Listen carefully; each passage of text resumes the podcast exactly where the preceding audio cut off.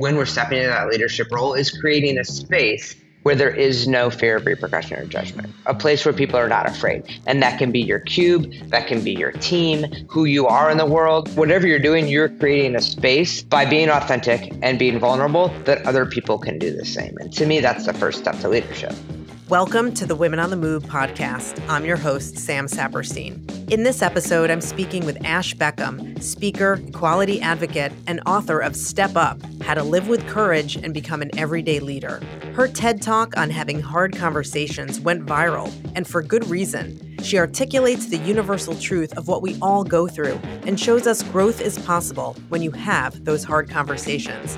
She has such a unique and compelling voice, and I hope you enjoy this episode. Ash, it is so nice to have you on the Women on the Move podcast. Thank you so much for joining us. Uh, of course, Sam. I'm thrilled to be here. So let's start off with a bit about you and your background. You've been a keynote speaker and a presenter for a long time now, talking about key topics like leadership and equality and courage. Tell us about that professional journey. How did you get to this point in your career where you're talking about and really advocating for these things? It wasn't intentional. It wasn't a path I ever really planned on walking down. It really happened when I was living in a pretty progressive town. I was in Boulder, Colorado, and a bunch of friends of mine and, and my sister started to have kids. So I had all these kids. I didn't have kids yet at that point, and I had all these kids in my life, and we had this amazing relationship. And again, I lived in this place that was open, but I knew that they would run into challenges having somebody so close to them be LGBTQ. And so I thought at one point, I think the way I was in the world was enough for advocacy. Didn't see myself as somebody being in marches and holding posters. It was more of a grassroots getting to know people thing for me. But I knew I had to do something more, wanting to give those kids the tools and not bear the responsibility of having to advocate on my behalf and really kind of taking a step in that direction. So that was the start and found public speaking. There's a really great community of that where I was. And so I did an Ignite talk, which led to a TED talk. And then all of a sudden the ball was rolling. You couldn't get the toothpaste back in the tube at that point. And that TED Talk was a really big ball that you got rolling. It was called Coming Out of Your Closet and it went viral. And it is really incredible. I just loved watching this. I was really struck in the conversation that you had about conversations, the need to have hard conversations, that you almost framed it as less about the actual content matter itself coming out of the closet but that we all have really hard things that we have to tell people about. And that is a universal truth. And why can't we find community and empathy in that? I think that is so powerful. So tell us about that. How did you even get to that part where you distilled that message down to such a clear and compelling one? I felt really lucky. I feel like when you come in that way, and when I started to do public speaking, when it was personal, right? When like I I was the message, the message and the messenger, it felt really important to be authentic. I feel like we have this reaction of like, they just don't understand me. And, and I feel like the question is, well, are you bringing your full self? Like, are you telling the whole story?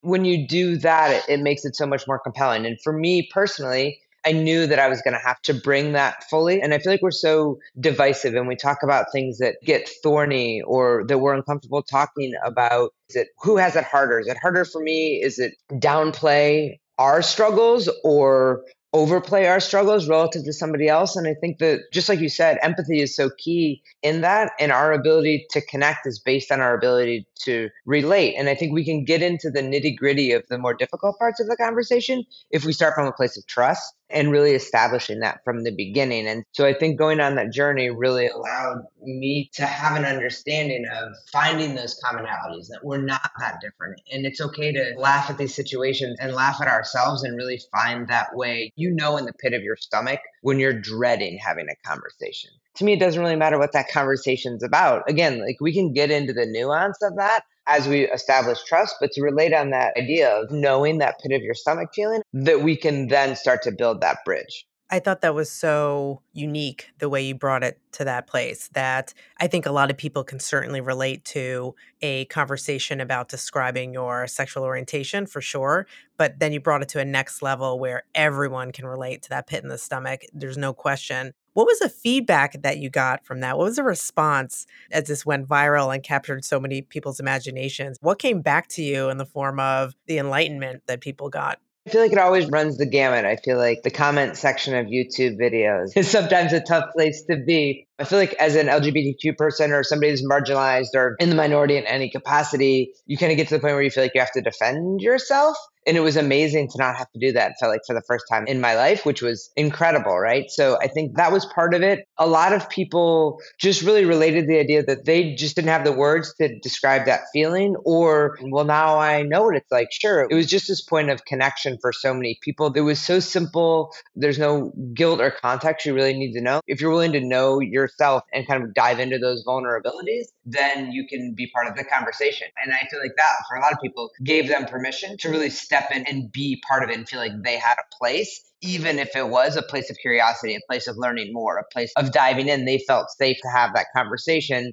And again, to have that share of, I don't know what it's like to do that, but I've had to do this. I get it. Was there a change for you in your life, kind of pre and post that talk, where you had new opportunities, or now you realize you were on a different trajectory with your public speaking and your career? The beauty of the internet is that it all happens so quickly. I mean, I remember I got an email from a friend of mine who was at that point with upworthy.com and he said, Hey, it's going to post and you're going to get some pretty significant people on social media that are going to repost it. Like, just be ready. And I was like, I don't know what that means. I wasn't really on social media. And just to be prepared for that in a real way. And I think so many of us, we question the validity of our message in that way of, do I really have something to say? if the point of connection is commonality, then is my story actually that different? Like, who am I to say that? I think that there's a lot of that. So there was some imposter syndrome of course, we are the expert in our own lives. And I think a lot of us, especially when we step into leadership, we really downplay the impact of that, that we are an expert in what we've been through and what we face and what we've overcome. But it also seems second nature to us. So the expert seems to kind of oversell it a little bit. So I went through a phase where it was kind of like, an, oh, shucks, who, me? And then all of a sudden there was this expectation of, okay, well, like, where are you in the DEI space? What are your positions on intersectionality? How broad is your lens? Like, if you're going to do this, do it and own that expertise, own that unique view. I think that was the shift for me as I got through six months of speaking at organizations and conferences and universities that were calling it, wanted this unique perspective. And I really needed to own the impact it could have. And that was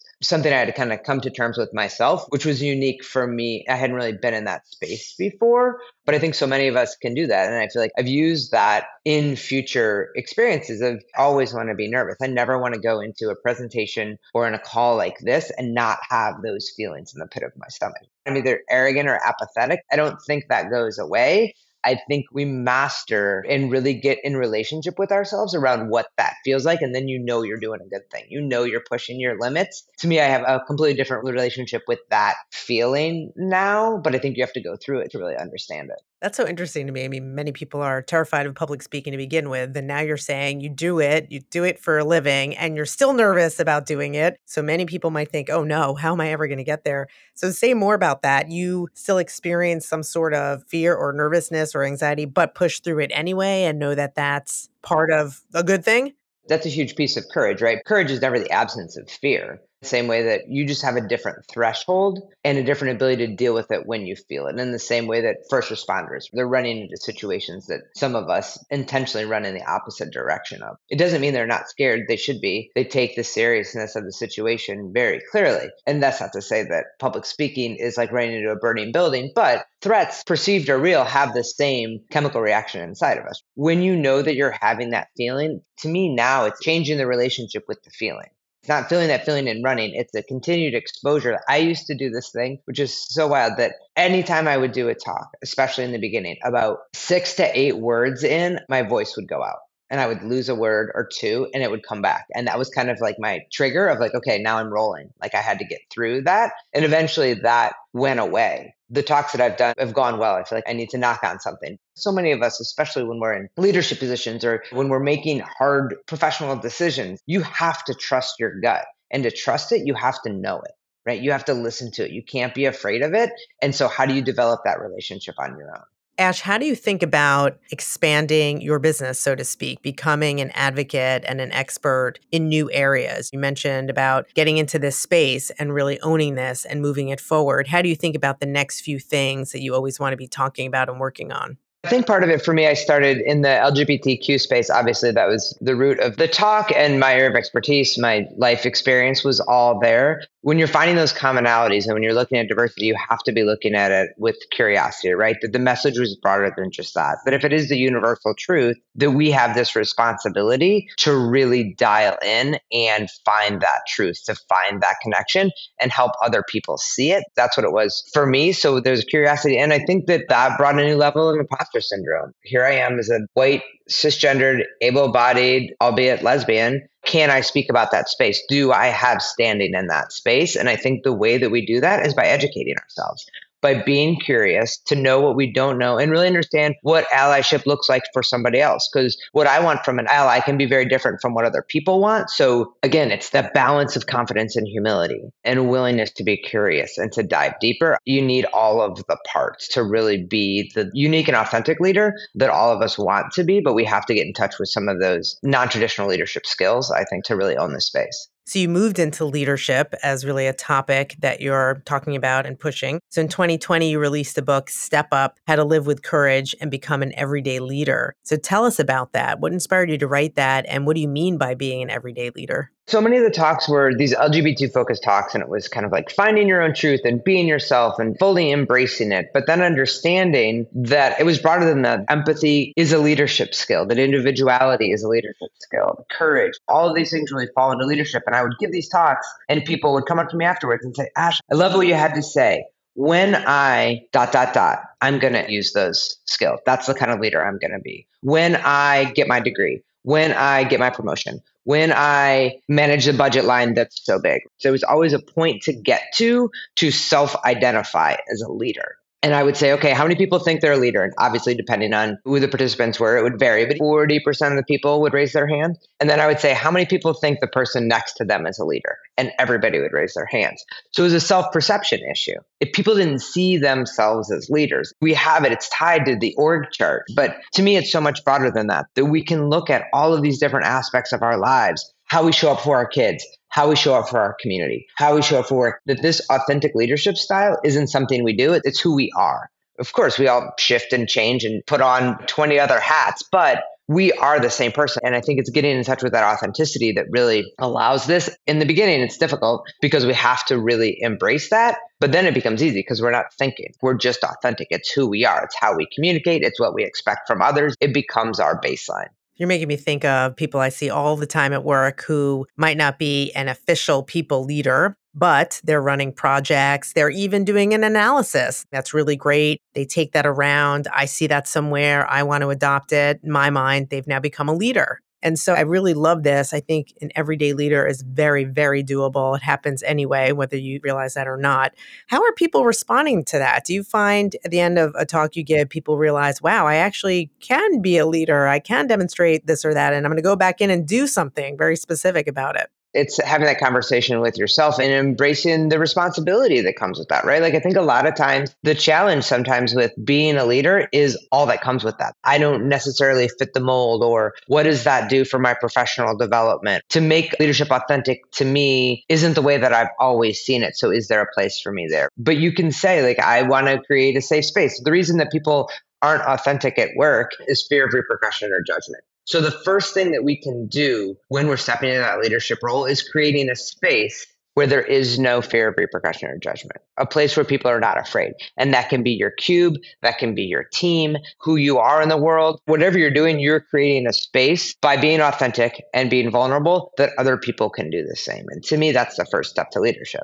So let's talk about unconscious bias as I think it's a very important part of the workplace discussion and who's getting ahead. How do you find people address this when it comes up in conversation? Do they acknowledge they have the bias? Do they have a hard time with these concepts? How do you really try to help them understand this? I think the first thing is it's not your fault it isn't your fault. We all have it and it's nobody's fault. What do you do with it? It's the awareness of it and what do you do? You're not responsible for your first thought, but your second thought and your first action. What do we do with it? And owning that it's a product of how we went through the world, how we've gotten to that point, and also to understand other people have taken a different journey. When you frame it as an empathy conversation, which again isn't agreeing with somebody else, it's just being willing to imagine what it would be like to be somebody else then all of a sudden the unconscious bias conversation changes. And I think that everybody has a place in the DEI conversation. There is, in some ways, a bias that people in marginalized communities have towards straight, cisgendered, middle-aged white guy. I mean, that's the leadership conversation to me is you have CEOs and C-suite executives that understand diversity, equity, inclusion, and belonging are an integral part of creating culture if you want to be competitive in today's recruitment, retention, innovation. They get it. You have people that are entering the workforce that that's their expectation. And then you just have this squeeze in the middle of people that says, I get it. And also, it's not something we ever talked about. I don't have the words. I don't want to get canceled. So I'm just not going to say anything. I'm not going to grow. I'm not going to dive in. I'm not going to admit what I don't know, fudge my way through it if we want inclusivity, we have to be willing to be inclusive, not just people that see things like the way that we do. That's like the brilliant part about hard conversations, right? And authentic conversations is that they can be difficult. And if we're open and we're honest and we're direct and we build trust, we can have those hard conversations. We can disagree and move through it or enlighten each other's perspective. I think that that's such an important part. So as we move through the space, I think people are willing to have that conversation but they have to be willing to be seen of what is it like to have that unconscious bias what does it feel like to be the white straight cisgendered able-bodied guy and everybody think you're a villain there are so many unseen diversities family challenges abilities that are not seen, right? So many things you don't know about someone. You have to avoid making the same assumptions we don't want people to make about us. I think it's the breadth and the 360 degree nature of inclusion that really allows people to feel that this space is safe for everybody. So, can you think of a time where you might have had this kind of hard conversation with someone who might not have gotten it? Maybe they just felt like they were doing enough or they didn't realize they did bring a bias to something. And through the conversation with you, they really changed their views?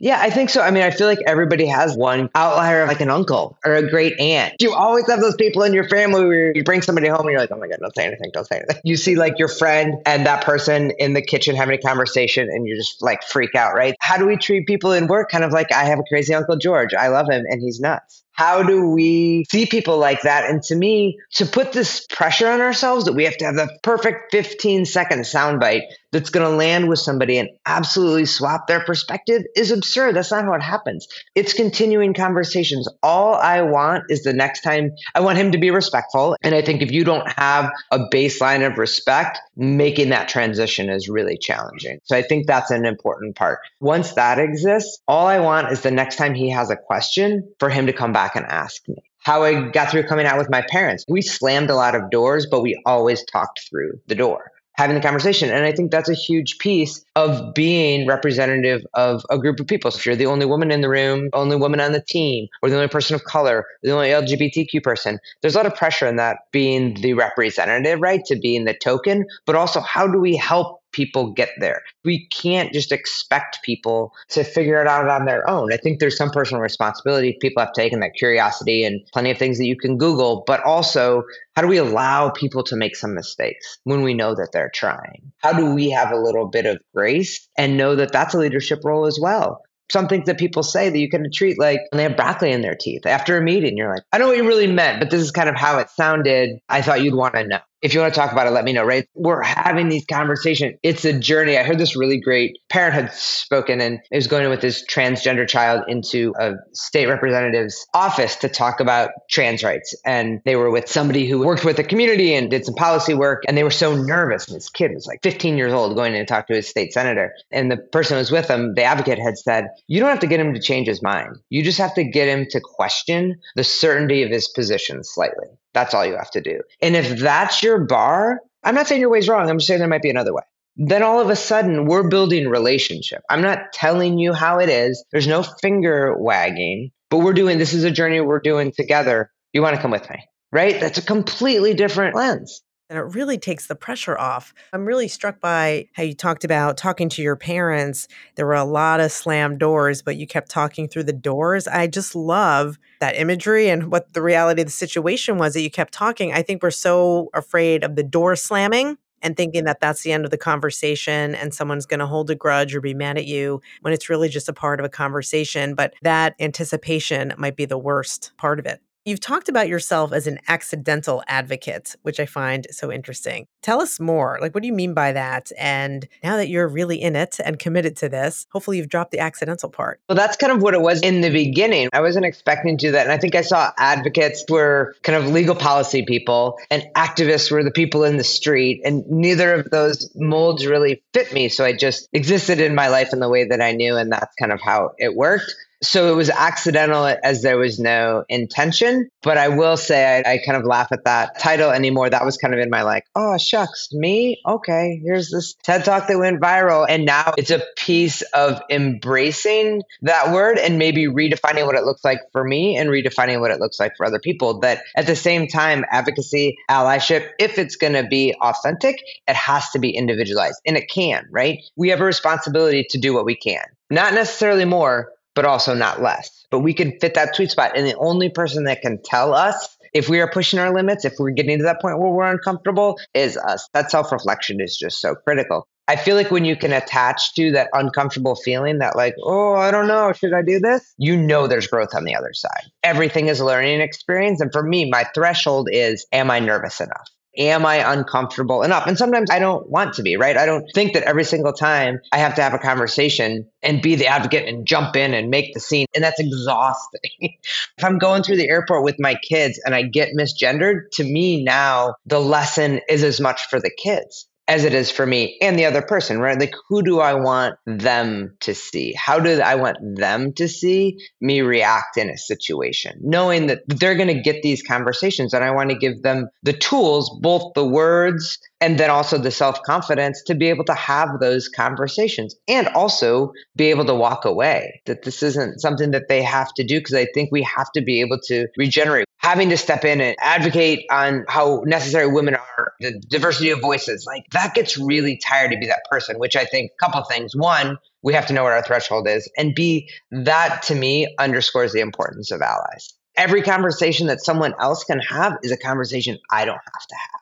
And then there we go. And then there's connection, there's trust. And that to me, A, makes me feel not alone. And also, B, gives me the rejuvenation to be able to dive in again for the harder ones. Ash, I want to go back to some of the things you've written in your book, particularly some different traits of leadership, things like empathy, courage, grace, why did you choose some of them, or tell us about the ones you really love the most? And how did you start to think about them from a leadership perspective? We think that one style of leadership fits every situation, and that just isn't the case. We have different responsibilities, we fall in different places on the org chart. Your leadership style does not exist in a vacuum. And so, how do we develop a skill set that's so well rounded?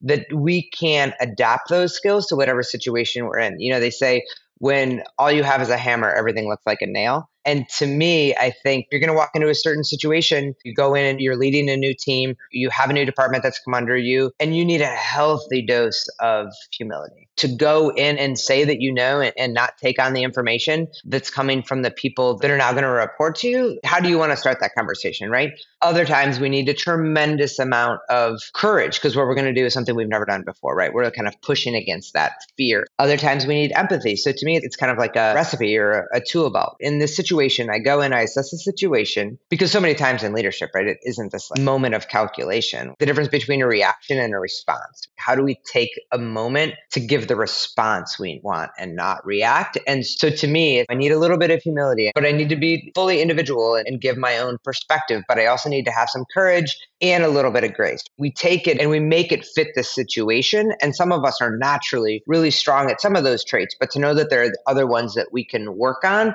really expands our ability to lead in different situations and who we can lead. We can get people moving in the right direction because we have to be able to that. We certainly don't want a team of everybody exactly like us. So we need to understand that nuance.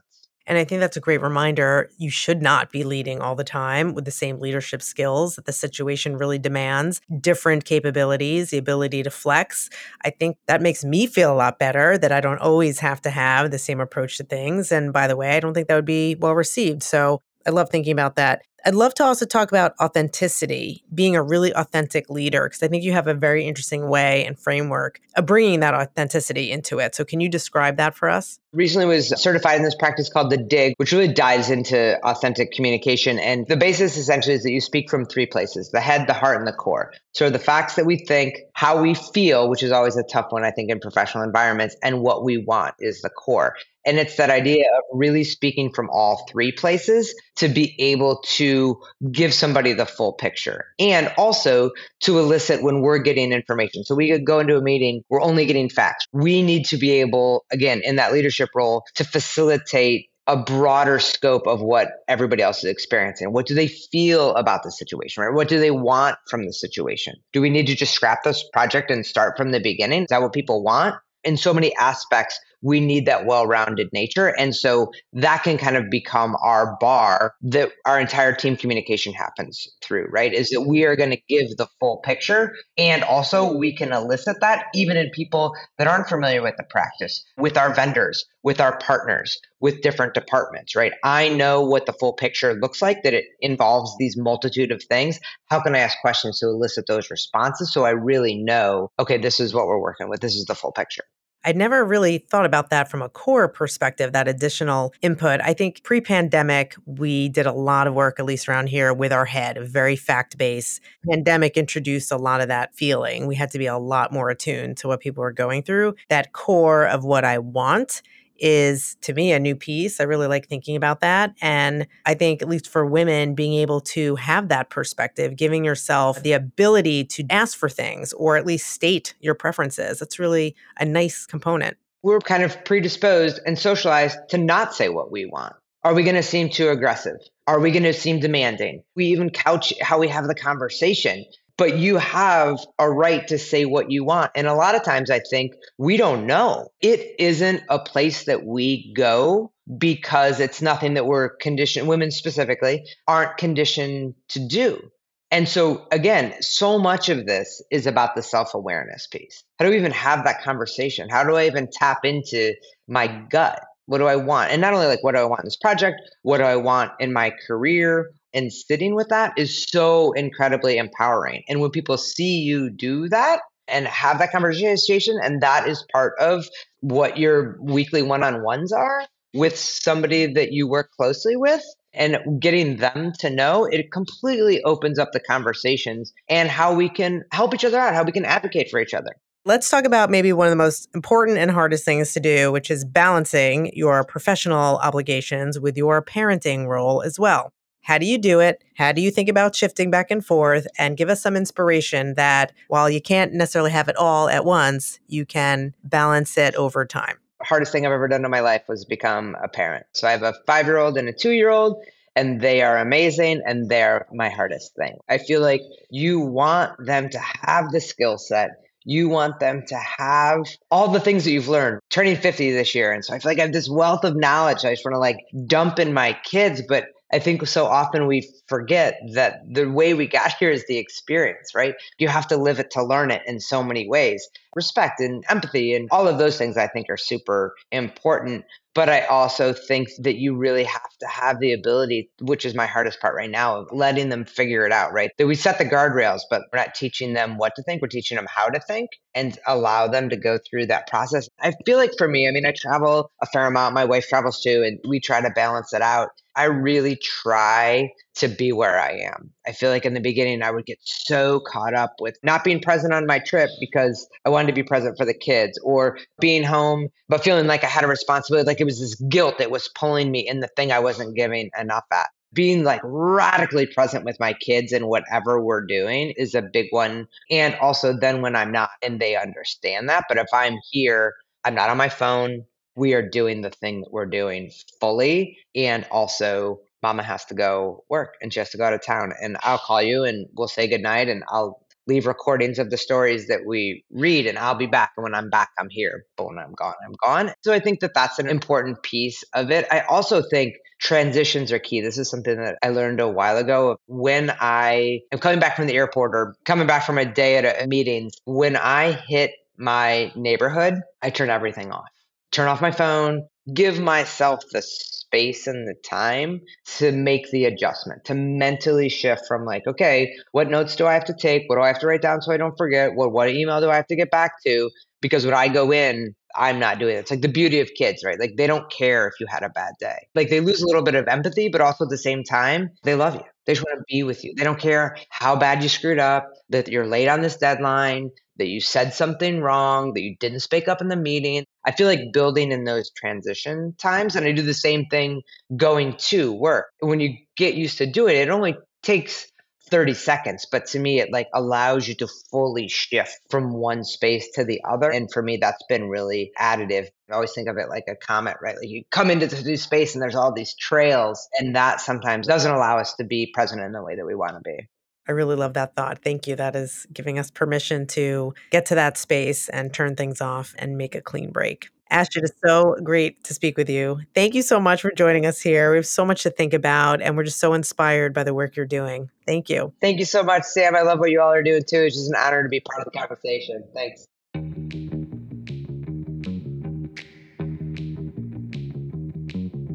Thank you for listening to my conversation with Ash Beckham. I appreciated her thoughts on being able to flex your leadership style using a variety of tools. And I'll be thinking about building a more authentic leadership style by leveraging my head, heart, and core. The mission of Women on the Move is to help women in their professional and personal lives.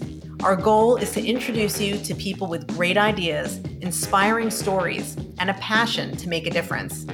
To learn more about Women on the Move and listen to the full library of this podcast, please visit jpmorganchase.com slash WOTM. For JPMorgan Chase's Women on the Move, I'm Sam Saperstein.